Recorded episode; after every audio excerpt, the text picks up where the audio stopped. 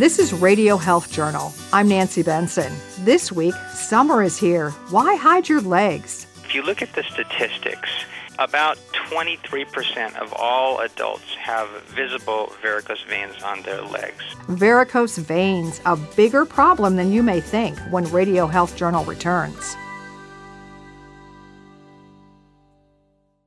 People with more formal education and jobs requiring complex thinking may better withstand Alzheimer's disease. New research reported at the 2016 Alzheimer's Association International Conference suggests that lifelong mental stimulation builds up what's known as cognitive reserve, providing resilience against the onset of Alzheimer's. Dr. Maria Carrillo is Chief Science Officer at the Alzheimer's Association. Becoming increasingly clear that both lifestyle and medication will be important in treating and ultimately preventing Alzheimer's disease. These new studies add to the growing evidence that lifestyle factors can help build resilience against memory decline and dementia. They show that formal education and complex work may provide some protection even from risk factors such as an unhealthy diet or blood vessel problems in the brain. The new study suggests that work with people rather than data or physical things is likely responsible for the protective effect of a complex occupation. Find out more at alz.org. Summer brings tank tops and shorts. But if your legs don't look the way you'd like, you may be too self conscious to wear your summer clothes. Dr. Mark Raymond, medical director of Beach City's Vein and Laser Center in California, says varicose veins are one of the biggest reasons to keep legs hidden. And they're more common than you may have realized. If you look at the statistics, about 23% of all adults have visible varicose veins on their legs. And when I say adults, it's anywhere from age 18 on. If you look at people who are 50 and over, literally 50% of them will have them at some point. Raymond says as you age, your chances of having varicose veins increase. So, exactly what is a varicose vein? A varicose vein is a dilated, twisting, bulgy vein that most commonly is visible to the naked eye. It actually protrudes from the skin. It looks like a finger like or worm like projection, as opposed to the little tiny spider veins, which are the little ones that are seen at the skin surface that are quite tiny. The varicose veins are much larger and are typically more indicative of an underlying medical problem. That means doing something about it is important for more than just your looks, and not seeking medical treatment can cause severe medical issues. There's constellation of symptoms that people describe with varicose veins, and they include things like aching, cramping, throbbing pain in the legs with prolonged standing, but sometimes that pain can occur in bed at night. Sometimes patients have itchy skin, leg swelling, leg heaviness or fatigue, or restless legs. And if they wait for a prolonged period of time and don't do anything about it, eventually there will become changes in the skin in the lower part of the legs where the skin will start to turn darker. In some patients, that can lead to open wounds called ulcers. Raymond says the structure of your veins is important in the formation of varicose veins. There are two types of veins in the legs superficial veins, which run closer to the skin surface, and deeper veins which obviously run deeper, and they run parallel to each other like the rungs of a ladder the superficial veins need to drain in to the deep veins, and there's different ways they do it. They can do it through side to side branches, kind of like the steps of a ladder, so that the blood drains from the skin surface towards the deep system. And then the superficial veins can also join the deep veins at the top of the thigh or behind the knee. So you have to understand when people get varicose veins, it's usually a problem in the superficial venous system that is causing their varices. Raymond says your veins have valves which prevent blood from flowing backwards. At least that's how they're supposed to work. When they don't, they produce varicose veins. What happens usually is the valves go bad in the superficial veins and where those superficial veins connect to the deep veins, because the pressure is deeper in the deep vein, the blood exits from the deep vein and goes downhill in the superficial vein. So instead of the blood draining normally towards the heart in the superficial vein, it reverses flow and starts to travel down the leg. And when that happens, then the little tributaries that normally drain up into it, they become engorged and they form varicose veins. Raymond says there are a number of factors that could make you at risk of developing varicose veins. Heredity is by far the number one factor. If one of your parents has varicose veins, you have a 50% chance of getting it. And if two of them or two of your siblings have it, then you have a 90% chance. It's definitely genetics, number one. But there are a lot of patients who have no genetic history who get varicose veins. And who are those patients? They're people who have jobs that require prolonged standing in one place or prolonged sitting in one place where they're not engaging their calf muscles because their calf muscles need to help to pump the blood back to the heart. And if they're just sitting at a desk, not using their calf muscles, or standing in one place where gravity is having an effect, that will lead to an increased risk of having varicose veins. And then there are other factors associated with varicose veins, which include multiple pregnancies, advancing age, or trauma. Raymond says people with varicose veins are often fearful of having them treated because of the horror stories they've heard.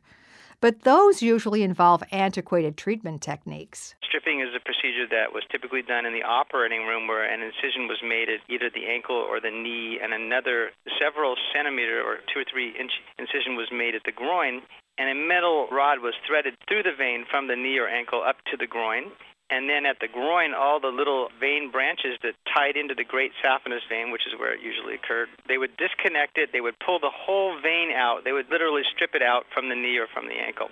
And it caused a lot of bruising, a lot of pain. But most importantly, I would say, was a high recurrence rate. There was about a 15 to 30 percent recurrence rate. New technologies have fortunately replaced stripping. The two most common ones rely on lasers or high energy waves to generate heat for vein treatment. Raymond says the drawback of these therapies is that they require multiple needle sticks and may result in bruising, swelling, and a long recovery period. The treatments do the job, but Raymond prefers a new technique, which is faster and a lot less painful. This technique is called VenaSeal. VenaSeal is a procedure where one puts numbing in just one tiny little spot, makes one tiny nick, and advances a catheter up the vein and deposits tiny drops of adhesive in the vein. And then you press on the vein for three minutes at the top of the thigh and then 30 seconds at three centimeter intervals down the thigh as you seal the vein shut. So the procedure is very fast, it's very elegant, and has several advantages over laser and radio frequency ablation. Raymond says with this procedure, there's no chance of recurrent varicose veins. There are a number of other benefits as well. Because you're only numbing in one spot, they get very little to no bruising. And because you're not using heat energy, which one would use with laser ablation or radio frequency ablation, since you're not using heat, there's no risk of any heat damage to any surrounding tissues such as adjacent nerves which does happen once in a great while with those other techniques.